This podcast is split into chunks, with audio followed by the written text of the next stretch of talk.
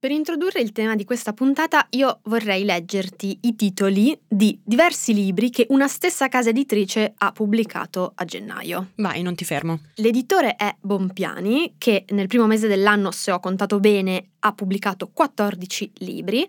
Di questi 5 sono romanzi e ti voglio leggere i titoli di quattro di questi. Sono La ragazza eterna di Andrea Piva, Canzoni funebri per ragazze quasi morte di Cherie di Malin, La fabbrica delle ragazze di Ilaria Rossetti e Lettere a una in questo caso non ragazza, bensì fanciulla, fanciulla Vabbè, il concetto è lo stesso.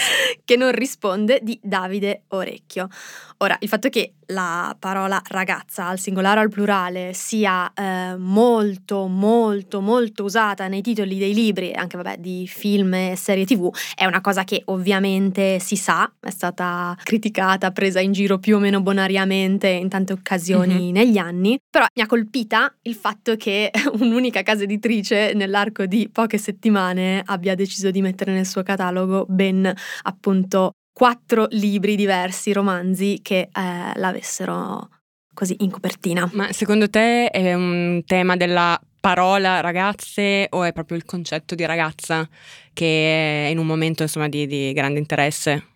Allora, se tu me l'avessi chiesto mesi fa, eh, l'avrei imputato un po' al caso e un po' a questa moda editoriale che, che esiste da tempo.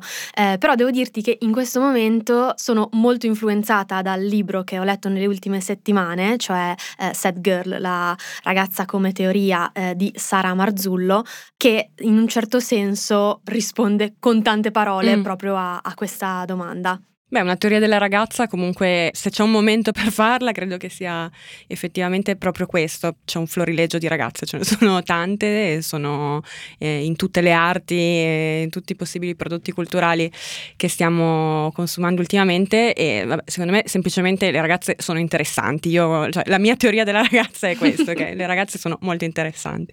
Beh, forse è anche la teoria dell'autrice del libro che hai letto tu, cioè, o meglio, io so che lei è una che ha scritto proprio un libro di memorie sull'essere ragazza, è corretto dire così? Sì, io ho letto, avete presente l'amore di Dolly Alderton, autrice inglese come anticipavi, già famosa per un libro che si chiama Tutto quello che so sull'amore, che è un memoir che lei ha scritto alla fine dei suoi vent'anni mm, sulle cose che aveva imparato dalle sue relazioni amorose, ma in generale sull'essere una ragazza e avere dei sentimenti, per dirlo con una perifrasi molto ampia. E lei sicuramente è affascinata dalle ragazze, le capisce molto bene, eh, io quel libro l'avevo già amato molto, e, eh, però è interessante perché invece in questo libro che ho letto ora, appunto, avete presente l'amore, il punto di vista si sposta invece sul eh, maschio, perché il protagonista di questo libro è un uomo di 35 anni, Andy, e eh, la narrazione di Alderton è in prima persona, quindi il punto di vista è proprio quello di Andy, che comunque ha delle opinioni sulle ragazze, ha delle opinioni soprattutto sui ragazzi e mh, mm, adesso poi ne parliamo meglio, però insomma Alderton ha fatto secondo me un bel lavoro anche di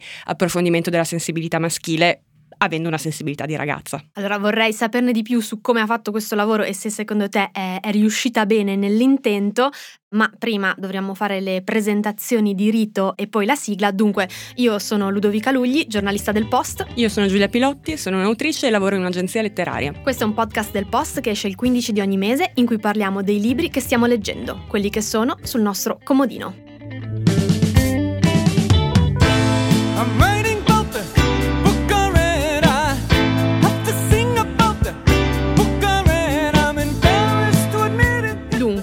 Alberton ha proprio deciso di mettersi nei panni di un ragazzo, che vorrei chiamarlo giovane uomo o meglio ancora uomo, però eh, rimaniamo in tema utilizzando le espressioni ragazzo e ragazza che, eh, che comunque non... si, si, applica da noi di solito, un giovane regista di solito fino ai 45 anni è considerato tale, quindi possiamo applicarlo anche ai personaggi dei libri. Sì, diciamo, eh, io sarei politicamente sì. contraria a questo uso, ma eh, al fine di questa puntata e anche per favorire l'informalità che contraddistingue questo podcast mi adeguo per questa volta. Quindi ce l'ha fatta Alderton a mettersi nei panni di un ragazzo?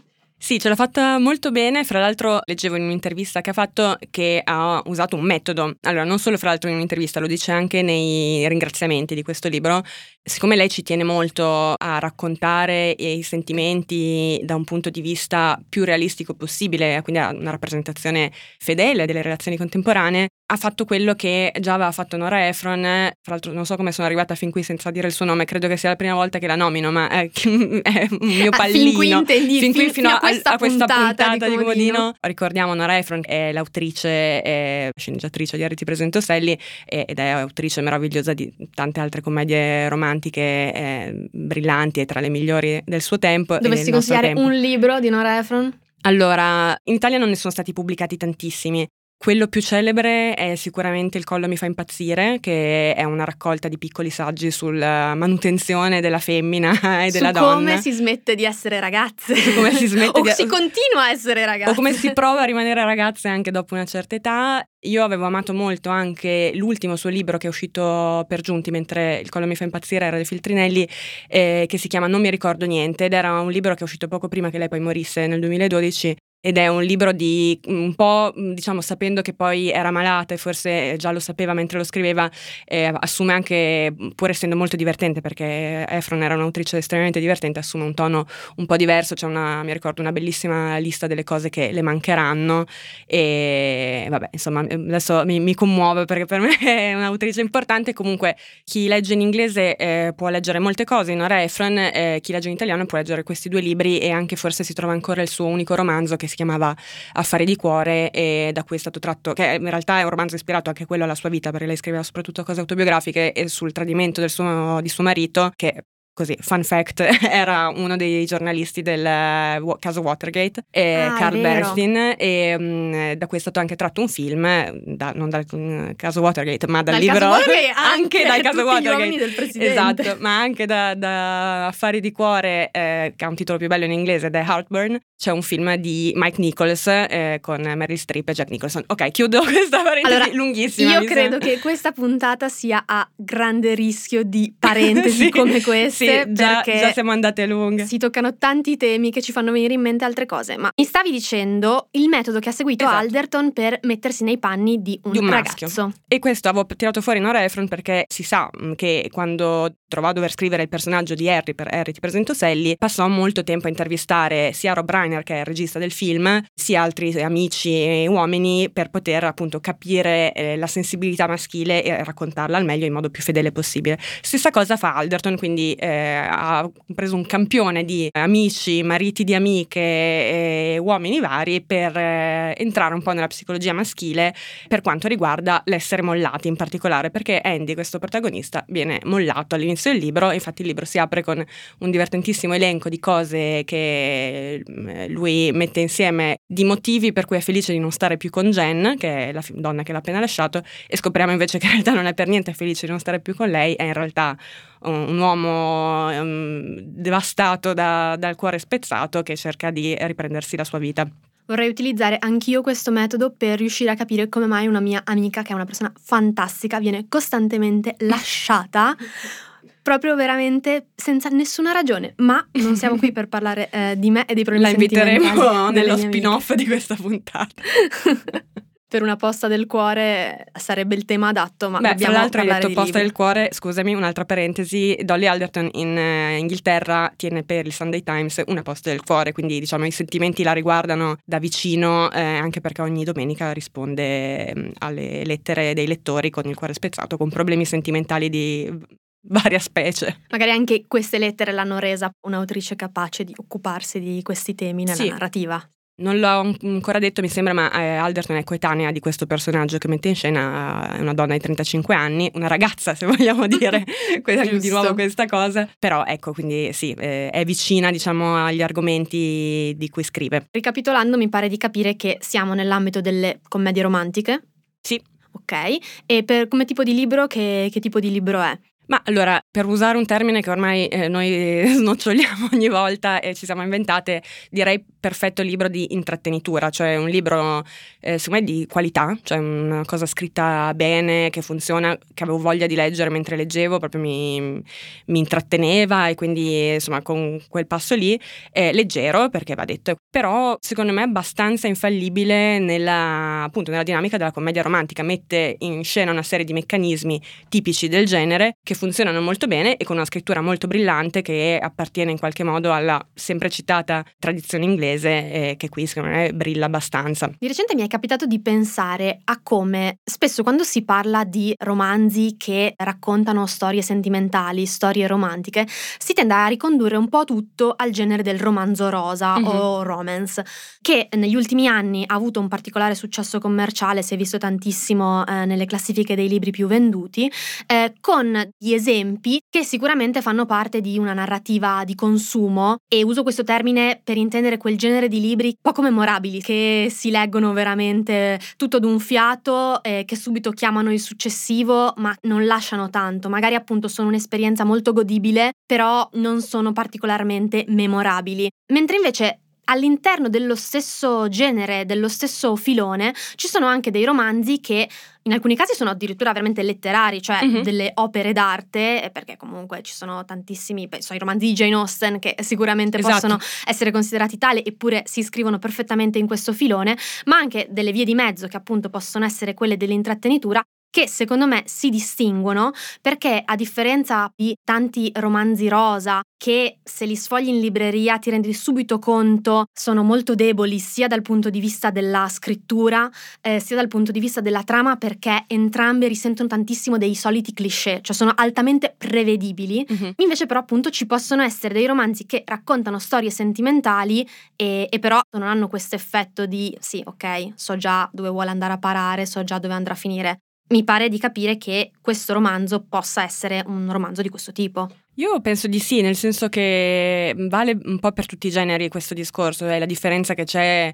eh, se parliamo di film tra, non so, 2001 di Sé nello spazio di Kubrick e boh, eh, l'ultimo Jurassic Park che non ho visto ma mi sembra abbastanza una cafonata. Sei prevenuta Giulia diciamo, No vabbè non è nello spazio, diciamo sempre per rimanere con Chris Pratt, eh, Passengers che invece ho visto di recente eh, in tv e ho pensato mm, vabbè. Però appunto nel genere, nella fantascienza, nell'avventura, nel romance ci sono gradi ovviamente di qualità Secondo me poi si tende a fare questo ragionamento che tu dici, quindi appunto un po' a liquidare certe cose come frivole o leggere o da femmine, che spesso è usato come, come insulto, da ragazze per, per rimanere in tema, anche quando si tratta di autrici, mm, perché si associa la cosa dei sentimenti come cosa da femmine.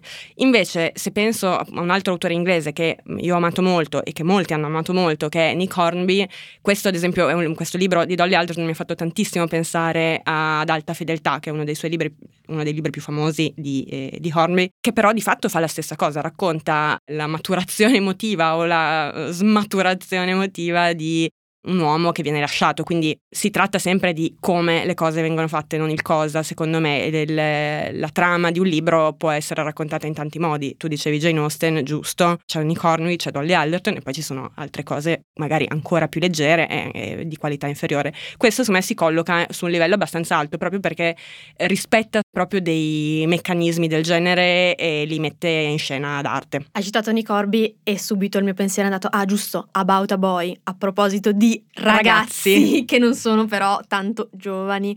Ma eh. anche Febbra 90 che è stato un po' per i nostri coetanei degli anni 90 è stato un libro importante perché sentimenti e calcio penso che fossero la cosa l'abbinamento meno visto in letteratura fino, fino, a quel momento e invece raccontava eh, l'interiorità di molti ragazzi o di molti giovani uomini e si può fare questa cosa proprio perché secondo me, e questo emerge anche dal romanzo di Alderton, si tende un po' a liquidare i sentimenti come cosa da femmine, mentre si richiede al maschio, che comunque risponde anche lui a delle gabbie culturali, di eh, rifugire il, il, sentimentale, di eh, non parlare troppo di quello che prova e di non eh, approfondire troppo il lato sentimentale del proprio carattere.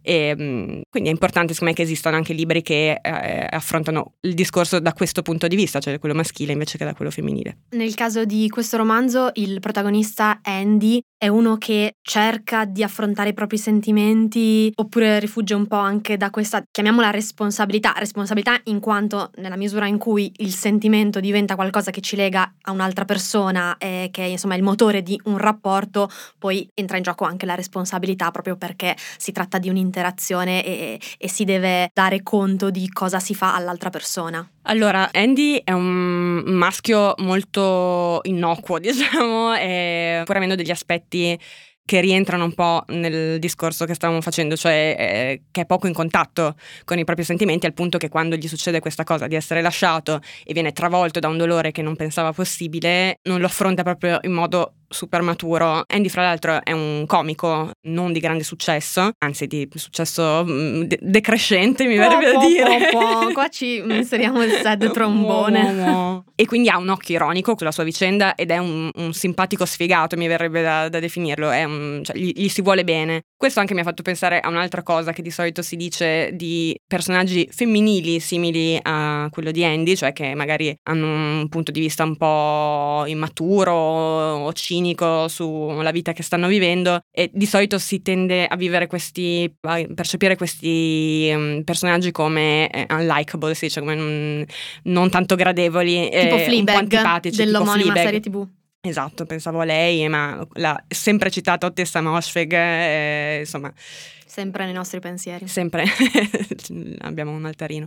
Però eh, in caso invece di un personaggio analogo maschile, devo dire, ho trovato che eh, fosse molto più facile volergli bene proprio perché si tende a percepirlo come un po' più indifeso, meno consapevole di quello che sta passando. Cioè, per dire un dettaglio molto simpatico secondo me è che Andy percepisce il suo decadimento fisico quindi gli anni che passano. Fra l'altro c'è una notazione che mi ha fatto abbastanza ridere in cui si dice che i 35 anni sono l'adolescenza della terza età, quindi è un'età diciamo che apre a nuove frontiere di invecchiamento. Andy tiene una cartella sul telefono che intitola Pelato, eh, dove scatta, dove carica quotidiani scatti del proprio scalpo eh, per tenere monitorata la calvizie incipiente. Quindi, insomma, ci vuole sono... farsi del male, però. no, vuole monitorare, diciamo, Okay. vuole, vuole tenere d'occhio la situazione.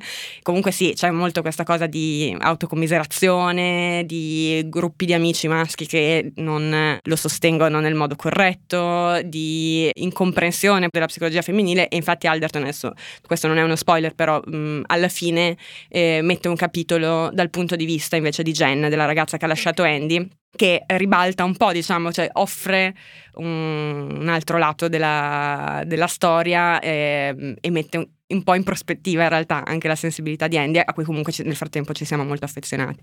Direi che siamo arrivate al momento in cui ti chiedo, me ne leggi un pezzo? Sì, fra l'altro, guarda, ho detto questa cosa del gruppo di amici maschi proprio perché eh, volevo leggerti un pezzo su questo.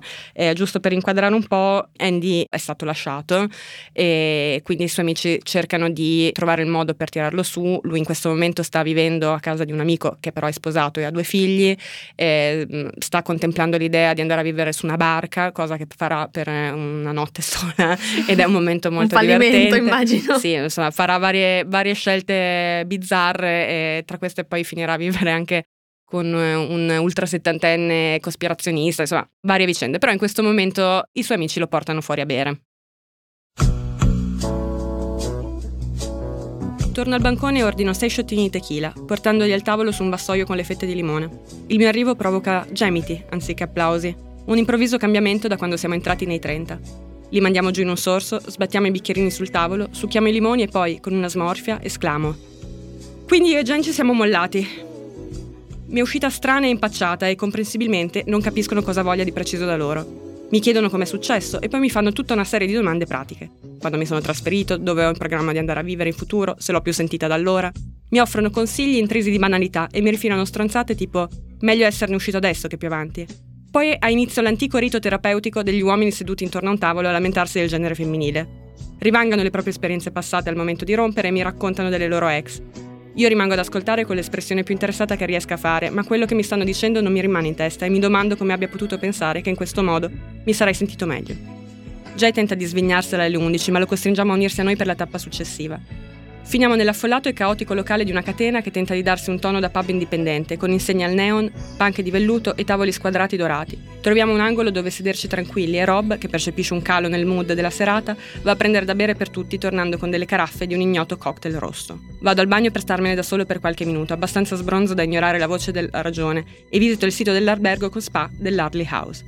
Osservo la piscina infinita da cui sale vapore, la biblioteca con il camino acceso, l'orto che si siamo fieri di comunicare ci fornisce il 90% degli ingredienti utilizzati nell'esperienza gastronomica del ristorante di Orangery.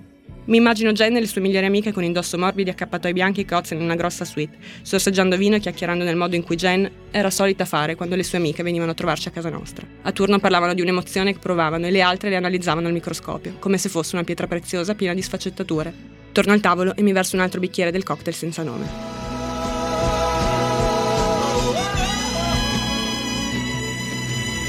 Quindi è un uomo invidioso delle confidenze che ci si fanno tra amiche del modo femminile, tipicamente femminile da stereotipo, ma mi viene da dire anche reale, eh, di condivisione appunto delle situazioni, di analisi delle, dei sentimenti che invece si fa fra donne? Sì, diciamo che um, avendo appunto l'occhio del comico riesce un po' a evidenziare, in generale presta più attenzione di altri forse alle dinamiche relazionali tra, tra uomini e donne e uh, forse anche con qualche stereotipo, però non del tutto scorretto, eh, mette in luce come eh, nello stesso momento i suoi amici siano miracolosamente riusciti a prenotare un tavolo, che lui dice poco prima è l'equivalente femminile eh, di prenotare una vacanza a una spa e, invece insomma si scontra un po' con le inadempienze e l'incapacità maschile di affrontare l'argomento. Tutti fanno finta che non sia mai successo niente davanti a lui e, e questo insomma emerge più volte all'interno di questo romanzo, come emergono anche altre cose, tipo la um, questione generazionale, comunque l'appartenenza.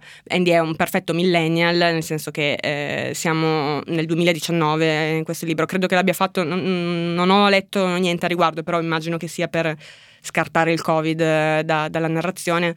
Il Covid è diventato un grande ostacolo esatto. per gli scrittori, di tutto il mondo. Tutto il mondo. però mm, insomma è, è un ragazzo contempo- un uomo contemporaneo e mh, mm, preciso millennial e quindi troviamo alcune cose che, che, appartengono alla sua generazione e le notiamo ancora di più quando lui comincia a uscire a un certo punto con una ragazza della Gen Z e che anche lì vabbè, ci sono cose molto divertenti tra cui un Instagram incomprensibile ai suoi occhi e il fatto che lei eh, dica cringe di molte cose. Credo di immaginarvi benissimo il genere di conversazioni a cui fai riferimento eh, però forse anche per chi ci ascolta appartiene a una generazione diversa, puoi farci qualche esempio di cringe in questione? Guarda, ehm, c'è un elenco molto preciso delle cose che questa ragazza con cui Andy esce trova cringe, quindi imbarazzanti forse possiamo dire, e mm, te lo leggo brevemente. La lista delle cose del sottoscritto che la spingono a commentare cringe sta diventando imprevedibile, perciò ho rinunciato a cercarci una logica. Al momento annovera i miei boxer, due delle mie magliette, il fatto che una volta mi ha visto bere un tè freddo a basso contenuto di zuccheri, quando tossisco, il mio amore per i Beatles, quando sbadiglio, l'argomento della mia tesi di laurea, il mio tifo per la Stone Villa, ogni volta che le chiedo come stai. Pover'uomo, mi viene da commentare. ah, è molto carina anche la relazione fra loro due perché appunto mette in luce altri aspetti problematici del rapporto fra ragazzi, e non tanto ragazzi e ragazze che invece sono eh, anche anagraficamente ragazze perché lei ha 23 anni. Beh, eh, ti chiederei, ti è piaciuto, ma mh, mm, direi che la risposta sia sì. Sì, mi, mi, mi sono divertita proprio tanto a leggerlo. Ehm, fra l'altro non è il primo romanzo che scrive Alderton, ne aveva scritto un altro che forse a questo punto leggerò, si chiama Sparire quasi del tutto. E um, mi era già piaciuto molto il suo memoir, che fra l'altro è stato, come forse già dicevo, un mega bestseller, ma eh, questo devo dire come prova narrativa più pura mi ha proprio molto divertito. Mi piace molto anche che eh, abbiano tenuto nell'edizione italiana eh, la copertina originale, che secondo me è molto bella, è molto d'impatto. Una critica che mi sento di fare perché l'ho pensata quasi subito non amo molto il titolo uh, che gli hanno dato in italiano. Aspetta, fammi rivedere com'è la copertina così vedo come eh. si abbina. Ok, allora c'è un, un, uomo seduto su un letto che si vede che si sta infilando dei calzini. Esatto. Che fra l'altro forse, no, ho visto l'edizione americana che ha cambiato immagine, ci sono delle camicie stese, però insomma il concetto è simile, è una copertina molto grafica, molto colorata e, e, in inglese si chiamava Good Material perché essendo Andy un comico, il Good Material secondo me è, insomma, è, è più immediato. Capisco che fosse difficile tradurlo perché... Cioè in pratica la vita, questa rottura, questa rottura diventa del materiale per esatto. fare delle battute nei suoi spettacoli. Esatto, proprio anche letteralmente. E, ehm, e in generale comunque Good Material può essere anche un po' così, un po' più filosofico, il fatto che che lui è buon materiale o no, cioè, insomma, Però si forse in italiano si usa meno buon materiale. Poi buon materiale senso. è proprio brutto, sembra burocratico, effettivamente non era facile. Un però ci ho pensato da ingegnere. molto. Eh sì, era un titolo effettivamente difficile da tradurre, però quello che avete presente l'amore, secondo me, non fa, eh, o meglio, fa, è alludere con la parola amore, proprio perché dicevamo si tende un po' ad attribuire sempre eh, l'argomento a lettrici o frivolezze o cose che non riguardano la letteratura, me amore nel titolo abbassa un po' e allude a un libro per ragazze. Mentre il fatto che eh, sia un libro sui sentimenti di un uomo, per quanto scritto da una donna, insomma, mi piacerebbe che raggiungesse anche dei lettori uomini, ecco, questo sicuramente. Poi eh, che la commedia romantica comunque effettivamente che sia più un genere di solito affine magari a- alle lettrici donne, eh, magari è vero, però come Hornaby era uno scrittore per, per maschi, non vedo perché non potrebbe esserlo anche Alderton. Quindi, se ci state ascoltando, siete uomini, avete letto questo romanzo o lo volete leggere, sapete che potete scriverci le vostre opinioni in merito e dirci se siete d'accordo o meno con Giulia Pilotti a comodino-ilpost.it. Vi prenderemo molto sul serio. Sono sempre la ragazza che per poco già si incazza. Amarmi non è facile. Io mi conosco. Ok, ti capisco. Se anche tu te ne andrai via da me. When you need mealtime inspiration, it's worth shopping Kroger, where you'll find over 30,000 mouthwatering choices that excite your inner foodie. And no matter what tasty choice you make, you'll enjoy our everyday low prices, plus extra ways to save, like digital coupons worth over $600 each week. You can also save up to $1 off per gallon at the pump with fuel points. More savings and more inspiring flavors make shopping Kroger worth it every time. Kroger, fresh for everyone. Fuel restrictions apply. Da un ragazzo triste alle ragazze tristi, parlami di questo Sad Girl di Sara Marzullo. Intanto, che cos'è? Allora, si presenta come un libro con una copertina, devo dire, molto attraente, che secondo me si nota molto nel panorama delle copertine italiane perché eh, è di un color lilla, Lilla. lilla, Forse tendente al carta da zucchero? è molto da ragazze definire esattamente le sfumature dei colori, è una cosa... Mia madre usa anche sempre il colore can che fugge, che l'ho sempre trovato molto poetico. A me piacerebbe tantissimo sapere che cos'è il colore pervinca. Tra l'altro questo Quello, potrebbe essere per vinca, pervinca. esattamente quello. Cavolo. Signori e signore esperte di pantoni, più che altro signore, penso, ci dicano se poi è sbagliato, però secondo me quello è esattamente per vinca. Perfetto, allora abbiamo questa, Abbiamo questa abbiamo copertina per vinca. questa copertina per vinca su cui compare un ritratto di sembra una giovane donna, però Mhm. eh, di fatto è coperto da dei ricamini. È un mezzo collage, un mezzo uncinetto, una cosa un po' particolare. In realtà è un'opera d'arte di, di un artista che si chiama Umberto Chiodi. È sovrastata da questo titolo, Sad Girl, ragazza triste in inglese. Chi è la ragazza triste? È un tipo umano, ma forse ancora di più una figura simbolica. Cioè, penso che tu ce l'abbia in mente, però magari la, la provo a tratteggiare un po' per farci capire anche da chi invece non, non ce l'ha immediatamente presente. Secondo me bisogna pensare a quelle adolescenti o giovani donne che risultano un po' affascinanti in virtù di un'aria un po' mm, malinconica, assorta. Magari non hanno lo stesso fascino della ragazza più bella della scuola, che generalmente è una tipologia più acqua e sapone, ma proprio perché risultano un po' misteriose sono altrettanto intriganti e, e magari uno se le immagina un po' come delle artiste maledette in divenire, magari eh, esteticamente vanno in giro vestite di nero, ma non come nelle sottoculture dark o emo. Se vogliamo completare lo stereotipo, me la immagino eh, che scrive qualcosa sul diario ed è una citazione di Sylvia Plath, cioè della scrittrice americana, purtroppo quasi più famosa per il fatto di essersi suicidata a 30 anni che per le sue poesie. Ecco, da questa figura Sara Marzullo parte per costruire un saggio di critica culturale, perché questo è Sad Girl, cioè è un libro che analizza una serie di prodotti e fenomeni culturali e a partire da questa analisi fa delle ipotesi sociologiche, possiamo dire, su chi siamo noi come società e su come funzioniamo appunto in quanto società. È comunque molto importante anche il sottotitolo del libro, la ragazza come teoria, perché in realtà di vere e proprie ragazze tristi parla solo un capitolo. Invece il libro nella sua interezza ambisce a dirci qualcosa di più generale sulla ragazza come concetto nella società. Questo mi incuriosisce molto perché è un grande momento per le ragazze. Penso all'articolo dell'anno scorso eh, uscito su New York Magazine che si chiamava appunto The Year of the Girl, quindi il 2023 è letteralmente l'anno della ragazza, che eh, beh, passava in rassegna tutti i consumi culturali che hanno le ragazze al centro e non necessariamente sono ragazze tristi, cioè penso a Taylor Swift persona dell'anno del Time, penso al film di Barbie che ha sbancato al botteghino. Insomma, la ragazza non è necessariamente triste, anzi è abbastanza... Poi, vabbè, l'articolo che avevamo menzionato eh, problematizzava anche questo aspetto, però è senz'altro, se vogliamo vedere l'aspetto critico, un settore merceologico, però è anche una figura molto forte, molto, insomma, in una fase di rinascita comunque di presa del potere. Ecco, è interessante perché effettivamente, almeno a livello superficiale, verrebbe da dire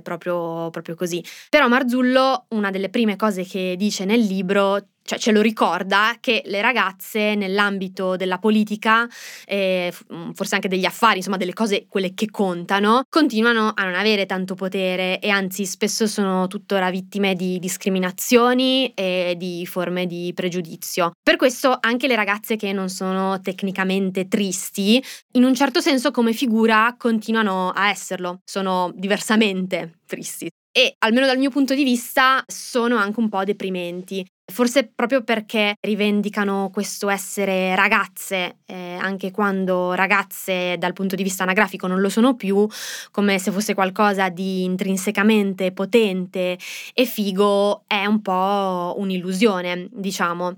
Anche quell'articolo che citavi diceva, vabbè, se le ragazze però vanno tanto di moda, forse vuol dire che c'è qualcosa che non va nelle donne, visto che eh, anche donne adulte preferiscono riferirsi a se stesse come girls, eh, invece che appunto come... Girlies anche.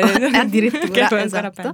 Piuttosto che invece come donne, ma anche per altri aspetti che eh, Marzullo analizza eh, all'interno del, del suo saggio.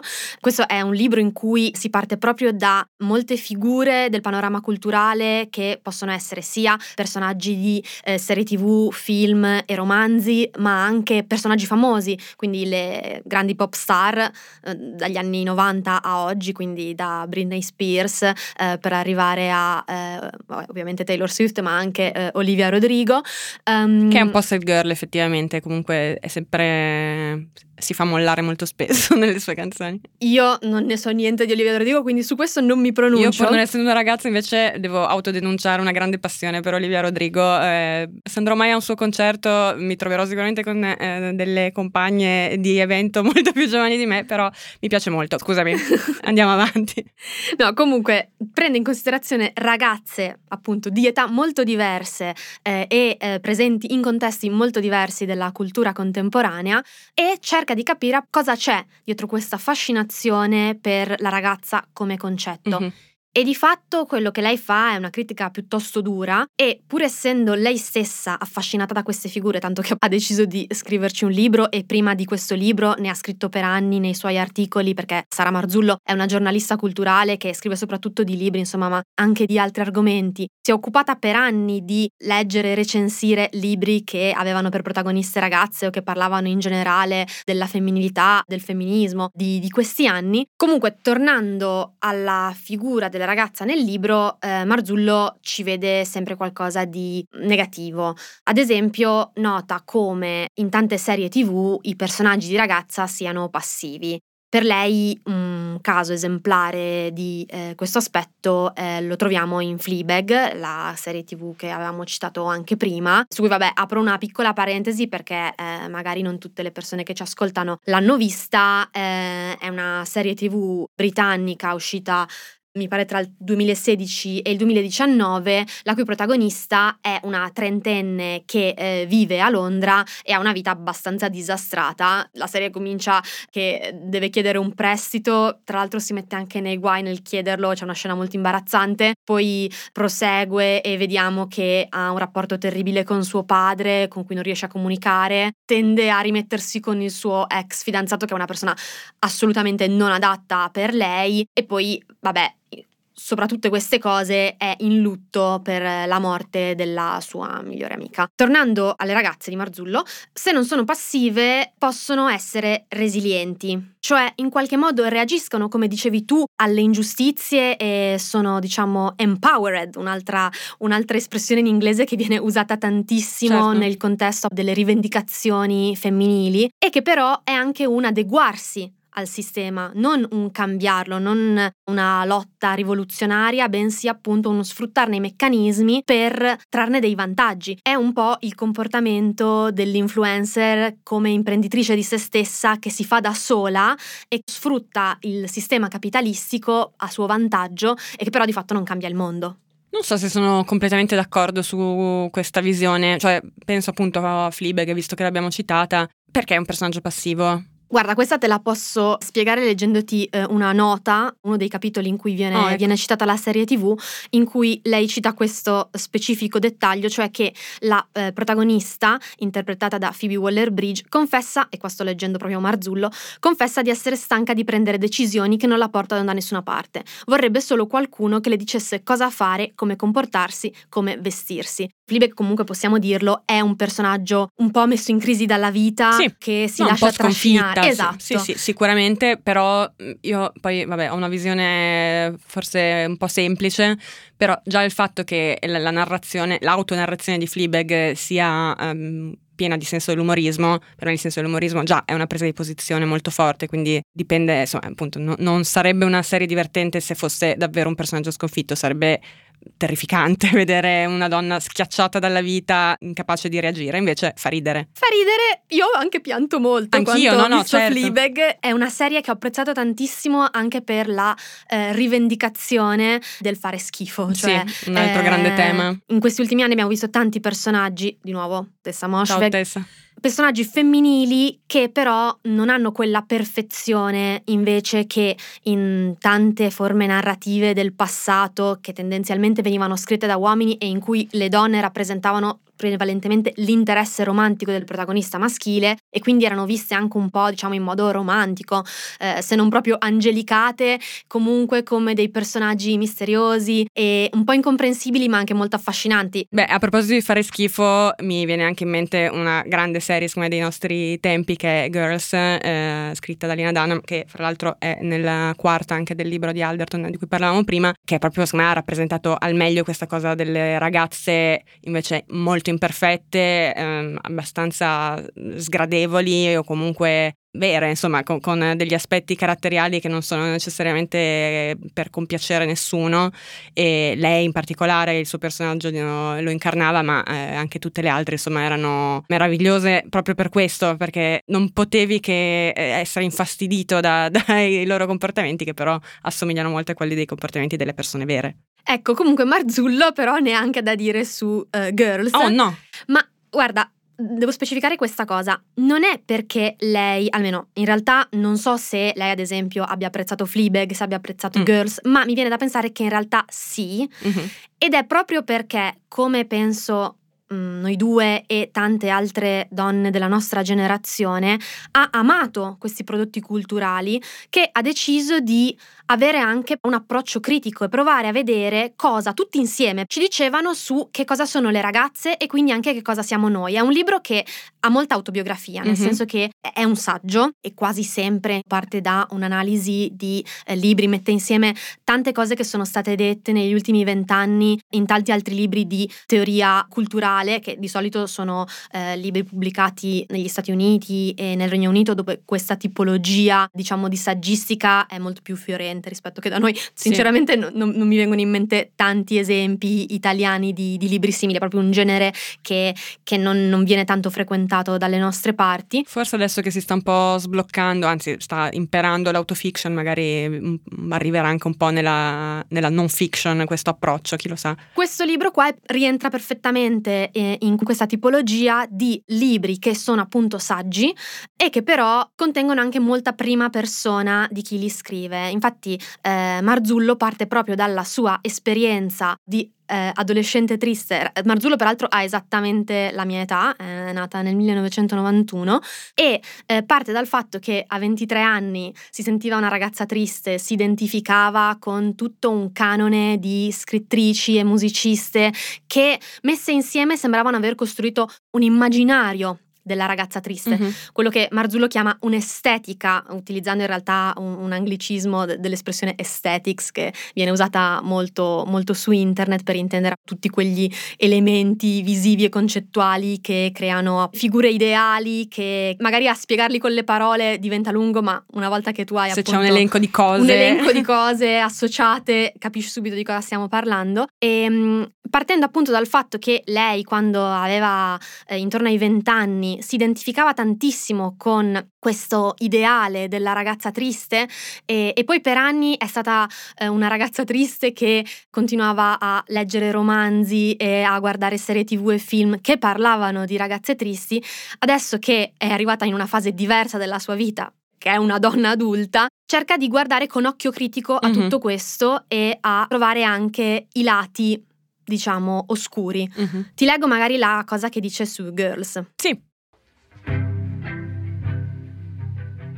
La rappresentazione femminile presente in serie come Girls o Fleabag Cito queste due perché trattano momenti diversi della vita di una donna o giovane donna, hanno al centro storie di amicizia e sono scritte da donne, ma vale per quasi tutte. Pur nella sua apparente anticonvenzionalità nel tracciare percorsi esistenziali che non prevedono per forza la triade lavoro, matrimoni, figli, anche se la trama del matrimonio è ancora ben viva e presente e spesso è lì che si intravede un lieto fine, non rischia di renderci perenni work in progress, di nuovo aliene e sconosciute a noi stesse, nello stesso modo in cui eravamo rappresentate dallo sguardo maschile? Soprattutto quando è così dominante, onnipresente, così paradossalmente lusinghiera.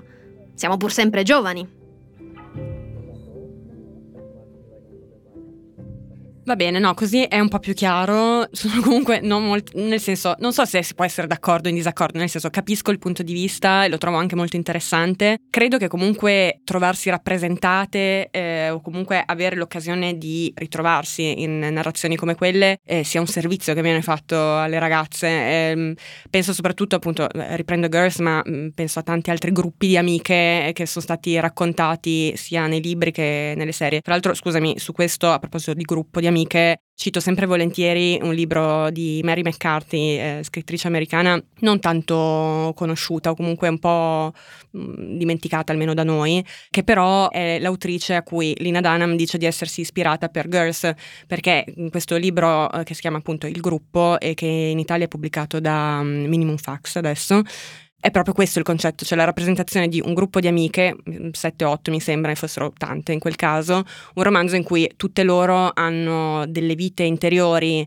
molto complesse, molto diverse, che eh, nelle convenzioni, è un libro ambientato alla fine degli anni 30, quindi comunque eh, diverso ecco, da, dalla sensibilità contemporanea, però offriva la possibilità, secondo me, alle lettrici di ritrovare dei segreti magari di sé, di, di riconoscersi nelle mm, vite di queste donne non conformi magari ai modelli dell'epoca. E secondo me tutti questi esempi che abbiamo fatto, anche contemporanei, danno un po' la stessa possibilità, cioè l'idea che magari non sei un Anna Horvath, che è appunto una delle mm, protagoniste di Girls, magari sei eh, l'amica Jessa o sei Carrie di Sex and the City o ti senti però sono tanti modelli di donne che forse restringono un po' comunque il campo e forse eh, questo è il lato critico, ma offrono anche spunti di riflessione su se stesse. Non so, io forse sono così, un animo semplice, però voglio salvare le ragazze che mi sono piaciute e che, cui mi sono ritrovata.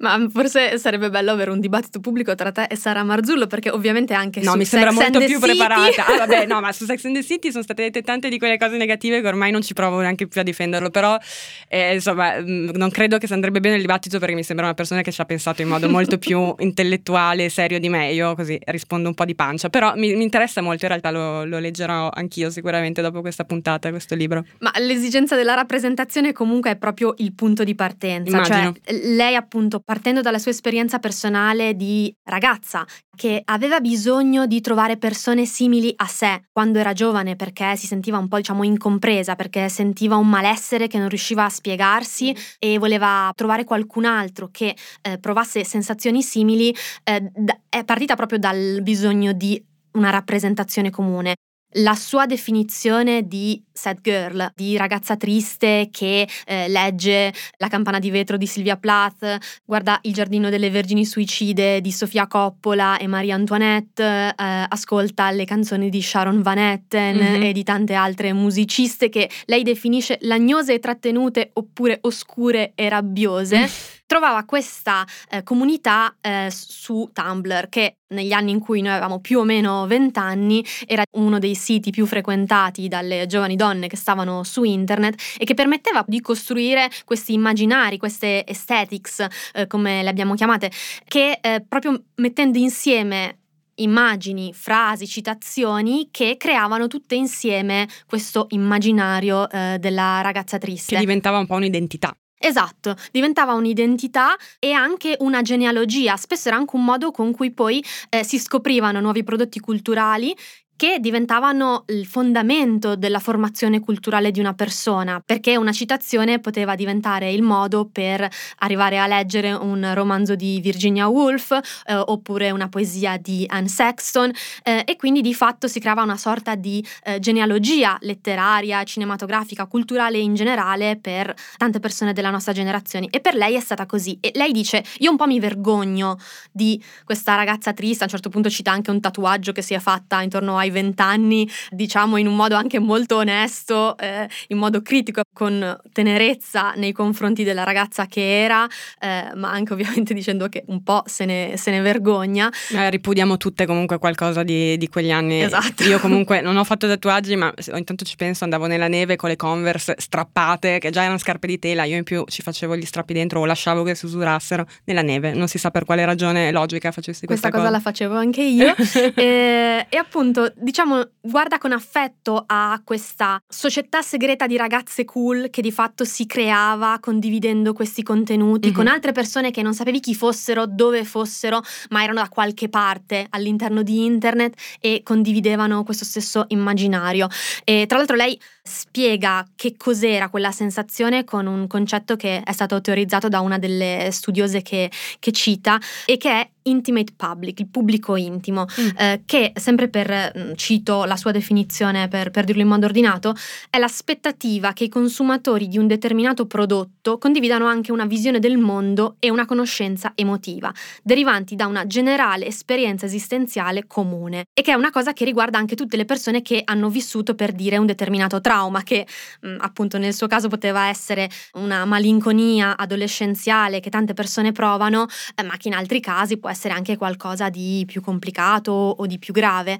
E, e appunto questo bisogno di rappresentarsi, che è sicuramente tipico dell'adolescenza e, e non che forse solo femminile. non solo femminile e che forse poi le donne per ragioni storiche insomma di come è fatta la nostra cultura e la nostra società si portano avanti per, per, più tempo sicuramente c'è però quello che lei vuole fare è superare il modo eh, positivo mm. in cui vediamo questi prodotti andare oltre cioè mi, mi ha fatto molto pensare al modo in cui molte donne eh, si sono trovate a difendere strenuamente il film Barbie quando sono state annunciate eh, le persone candidate agli Oscar di quest'anno ed è venuto fuori insomma che non c'erano né Greta Gerwig, la regista, e nemmeno Margot Robbie, cioè eh, l'attrice protagonista e molte donne eh, sui social network hanno espresso un certo sdegno, eh, quasi come se fosse una questione personale, sì, il fatto che le creatrici di questo film che aveva segnato significato evidentemente tanto per loro non fossero neanche state candidate. Anzi, l'unico candidato è, è, Ryan Gosling per il ruolo di Ken. Esatto, cioè quella sembrava un, un, po'. Un, in effetti sembrava un attacco. esatto.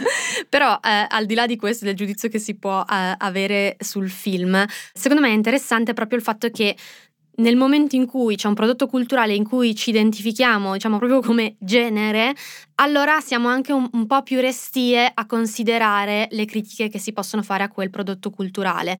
In generale, secondo me, questo libro, in quanto saggio di critica culturale, è un'ottima lettura perché anche quando non sei d'accordo con quello che dice, ti aiuta un po' a fare un lavoro che secondo me in questi anni di crisi della critica, ormai insomma, anzi decenni di crisi della critica, siamo un po' disabituati a fare, e, e cioè appunto anche eh, scrutinare le cose che ci sono piaciute o, che, o su cui comunque abbiamo un giudizio generalmente positivo, cioè siamo troppo abituati a giudicare quello che guardiamo e quello che leggiamo con il sistema delle stelline. Sì, siamo fan. Mi piace, non mi piace, siamo fan. eh, e, e reagiamo in modo emotivo quando si tratta di mettere in discussione qualcosa. È vero, infatti mi ero già scaldata sia su Fleabag che, che su Girls, però no, in questo mh, non so se è quello che dice Marzullo, però sono abbastanza d'accordo sul fatto che bisognerebbe un po' uscire dal eh, bel prodotto da femmine, cioè Girls può essere un bel prodotto, punto. Vorrei che Barbie fosse considerato una bella commedia in assoluto, che eh, il libro di cui parlavamo prima di Alderton non fosse un libro da femmine. Cioè, il fatto che ci sia ancora un po' il limite, anche perché cioè, nessuno avrebbe mai detto che, eh, non so, quei bravi ragazzi f- fosse un film per maschi. È un bellissimo film, punto, è un capolavoro, va bene. Non c'è spesso lo stesso trattamento, effettivamente si tende un po' a categorizzare le cose da femmine cose- come cose da femmine e se in questo senso vogliamo superarlo, eh, sì, sono assolutamente d'accordo che sia arrivato il momento di farlo.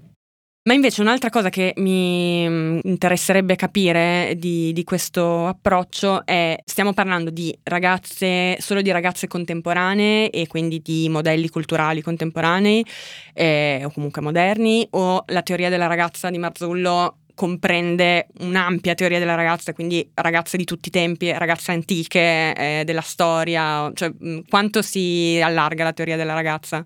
La risposta breve è che parla soprattutto di ragazze contemporanee, dove per contemporanee intendiamo insomma mh, dagli anni 90 in avanti, insomma l'arco della, della nostra vita.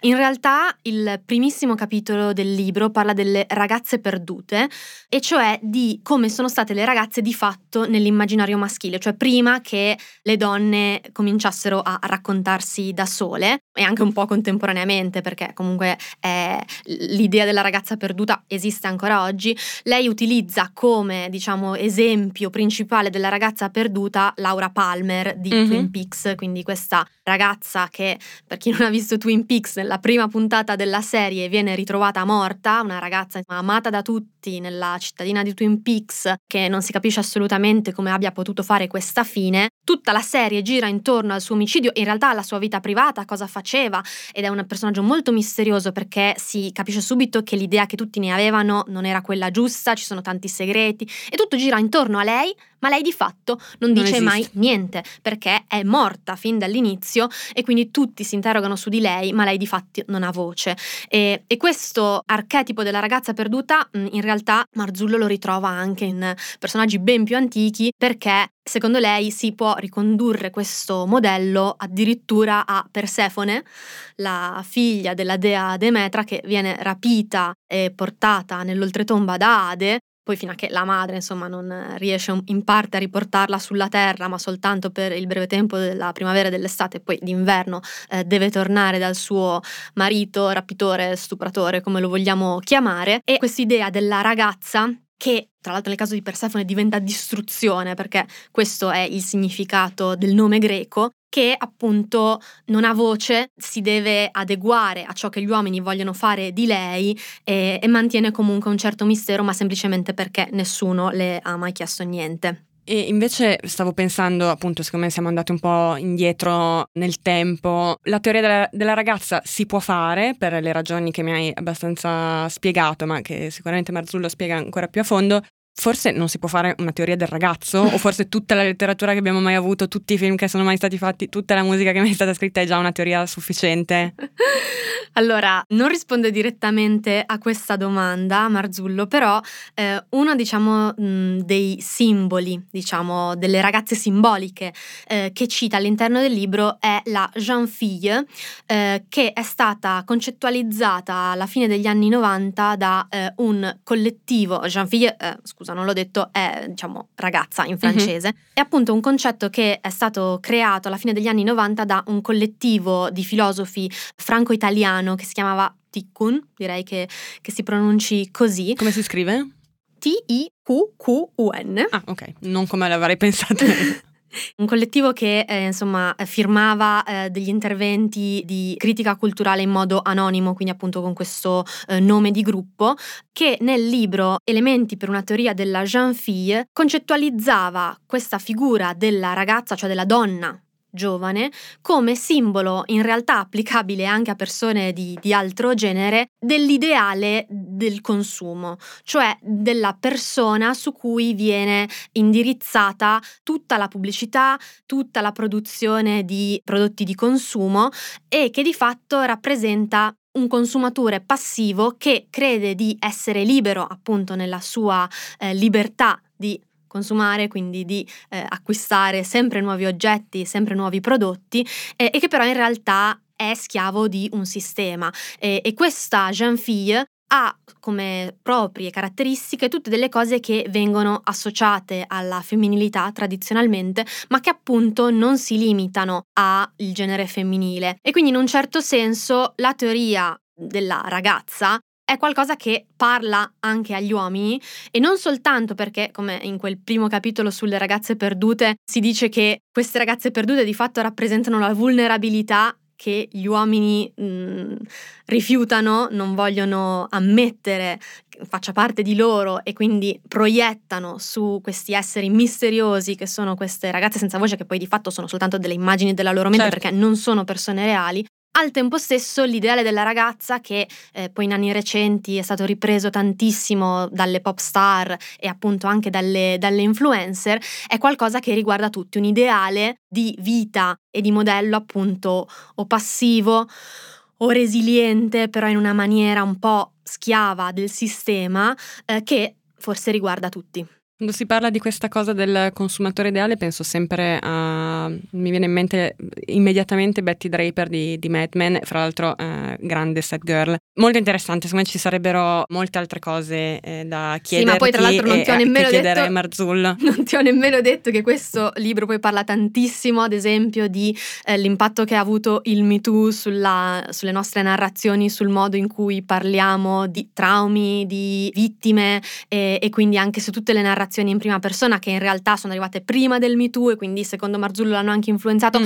È un libro che va molto oltre, parla tantissimo anche eh, del rapporto che abbiamo con il consenso e di come in quanto appunto ragazze, giovani donne, ci relazioniamo alla ai temi della sessualità di cui si è parlato tantissimo negli ultimi anni, ma direi che abbiamo già detto un sacco di cose e io non posso che consigliare anche in questo caso. Non, non, di solito noi non consigliamo i, i, libri di cui parliamo, semplicemente ne parliamo. Sì, però stavolta... Cioè, Forse in questa... Non che di solito non ci piacciono, però um, ci sono molto piaciuti questa volta. E soprattutto credo che, eh, anche se per ragioni diverse, possano essere molto utili per capire delle cose per divertirsi anche, nel caso di Dolly Alder. Tra l'altro specifico nel caso di Set Girl che sto guardando in questo momento che sembra un libro molto denso ma è anche piuttosto breve, quindi è una lettura mi sembra accessibile anche per chi non ha tantissimo tempo. Sì, esatto, sono 160 pagine e tra l'altro è uno di quei libri che ti conducono tantissimi altri libri perché appunto in parte condensano e sintetizzano cose che sono state dette negli anni da,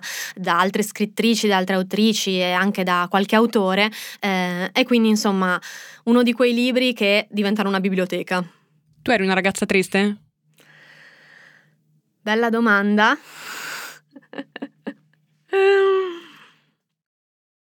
Non nel modo di Marzullo, ma sì. Io fingevo di essere una ragazza triste. Non avevo dubbi. Poser.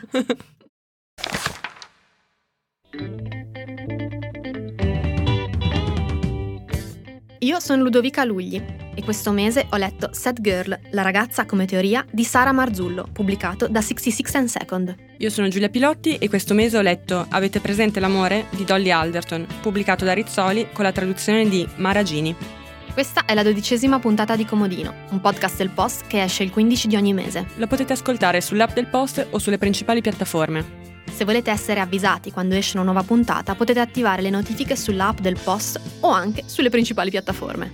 Se la puntata vi è piaciuta, potete condividerla con chi volete. Se volete scriverci, ci trovate all'indirizzo email comodino-ilpost.it. Ciao! Ciao!